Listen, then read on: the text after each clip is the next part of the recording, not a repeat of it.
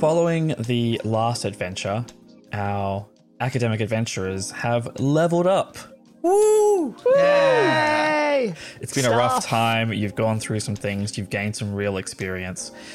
And uh, now it's time to level up to become stronger and better characters. Um, so I think we'll go sort of round table and we'll talk about any of the cool features we get. We don't have to spoil things necessarily, but if you want to talk about some exciting things you've got, you are welcome to do so. Let's start with Joe. Okay, so Meredith has um, leveled up to level six. So she's a level six um, College of Lore Bard. Um, and basically, what that means is she gets a um, character. What was it called again? Class feature? Class feature. Thank you. That's the one I'm looking for. Um, so she gets additional magic secrets because she's been studying um, a little bit in between. Um, and as part of that, that means that she can pick up um, any two spells from any class, which is really cool. So, what I've picked up is uh, I've got flame arrows, which means that um, I can touch a quiver. So, probably touch my quiver. And then that means that every arrow gets uh, 1d6 fire damage. It lasts for a certain amount of time or until concentration, um, or until I miss, I think. Um, but we can have a look at that later. Um, and the other one that I've picked up is Mass Healing Word. So um, I can uh, heal up to six creatures at a time, which is great. Uh, the other thing that she's picked up as well um, is another spell. I think I picked up Invisibility, just for funsies. She's she's a bit sneaky, so I thought that would be really cool. So that's Um, the, and- the, the regular invisibility where if you Yeah, make regular. an attack, you the invisibility ends. So keep Yep. that in mind. So I can super sneak and then be like, "Hello." Um, Hello, Womp. Yeah, basically. Uh, and then the other thing that she's got is a, a bard thing. Um, so she's got counter charm. Uh, so basically, that means that I can um, be distracting um, and like dance and sing in front of people. uh, and then, uh, da, da, da. yeah, so that means that everyone can gain advantage on being frightened or charmed. So that's what I've got is very exciting. So I have flame arrows, I can heal some more peeps all at once, and I can sneak.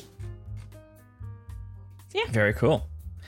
Uh, Ross, what what cool things have you got as you level up? So I do have a, a few cool things. Um, I rolled a five for my hit points, so I'm slightly less squishy, which is nice. Um, and obviously, like I have the um, I have an extra third level spell slot now, which is which is cool. Um, I feel like for casters especially like most of the first and second level spells just don't really do interesting stuff. They're really useful. And even like casting them at a higher level as the game goes on is still really viable but they don't really do interesting things. So it's all of the third level spells that kind of start doing interesting cool stuff. Um, so obviously having an extra third level spell slot is going to be cool. Um, i think the coolest thing for me though is probably uh, as a sixth level druid you get your sixth level like druid circle feature. And mine is actually awesome.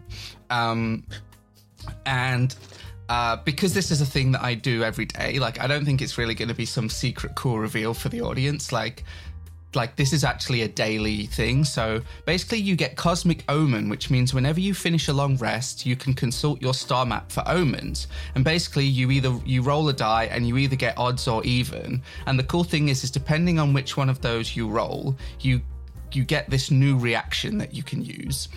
And basically, if you roll even, um, whenever a creature you can see within 30 feet of you is about to make an attack roll, a saving throw, or an ability check, I can use my reaction to add a d6 to that roll, which is really cool. And if it's odd, it's kind of the opposite. Like if it if if I can see a creature, I can I can make them subtract a d6. And the cool thing is I can use this um, a number of times equal to my proficiency bonus, um, which is I think we're at plus three now. Um, so Cool. yeah, that's actually really cool. Like a D6 is a big deal. Um, you know, that can really turn the tide in in a lot of instances. Um, and yeah, it's uh, it's pretty fun. Uh, I've I've been sort of waiting for that one because I think it'll be pretty awesome. And it also just gives my character a daily thing to do, just story wise, which I think is kind of fun. Yeah, very cool. Looking forward to some of that in the future. Um, Kate, what does potential get at level six? I mean, as Ross was saying, so spellcasters it's slightly less interesting at level six. I get a couple more spells. No, I'm not going to tell you what they are because that's no fun for reveals along the way. Um, I also get an arcane tradition, which I've just closed, which was sensible. There we go. Arcane tradition where um, Ben, what do you think? Do I tell everyone what it does, or do I just hang on to that? Because I know it's going to be really boring if I just hang on to it, but also could Um, just hang on to it I mean, you can you can tell people if you want to. because the others don't. Ah, that's true. Well, I mean, Um, I think pe- big D and D nerds who Yeah. know what happens at level I'll- six. It's uh, true. For a conjuration wizard, will know what's going on. It's true. Uh, let's just say I get an arcane tradition called Benign Transposition that arguably makes one of her spells sort of defunct, but also is cool and uh, could potentially prove useful in a few different ways, given what I know, now know about Petitia and have learned about her since the end of the last adventure. Um, and I forgot to roll extra hit points, so I'm going to do that right now. Very important for you as a wizard. because as a wizard, I kind of need every single one I can get. And that's a six. So yay. That's that's, that's good luck. Good luck from the wonderful world that is uh, rolling on uh, things. So now I have 37 hit points, which is makes her much less squishy than she could otherwise have been. Yay! Which is very good, given she seems to keep getting herself into scrapes despite not being a member of the Adventurers Guild. So, yeah, I, I, I know it's a bit boring for me to be like, I'm not telling you my spells and I'm not really telling you what my thing does, but um, it's a very fun for them to potential. come out. It's a very potential. It's also more fun for them to come out as the story progresses, I think. So, Yep. All right. Uh, well, you can hear about the academic adventurers and their new abilities in the next episode, which will be coming out very soon. Hey everyone, this is Joe. Thank you so much for listening to this latest episode of Dungeons and Doctorates. If you enjoy the show, why not recommend the podcast to a friend? It really helps us out.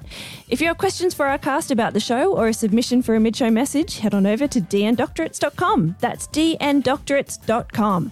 You can also help support the show by checking out our sweet, sweet merch over at merch.dndoctorates.com. Honestly, I cannot tell you just how comfortable those sweatshirts are. Oh my gosh, I wear it all the time. It's amazing.